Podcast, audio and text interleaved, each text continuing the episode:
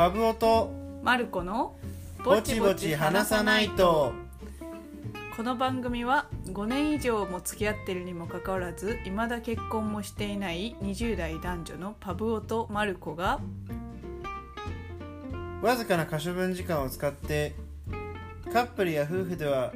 ちょっと話しづらいかもしれない内容についてぼちぼち話す番組です。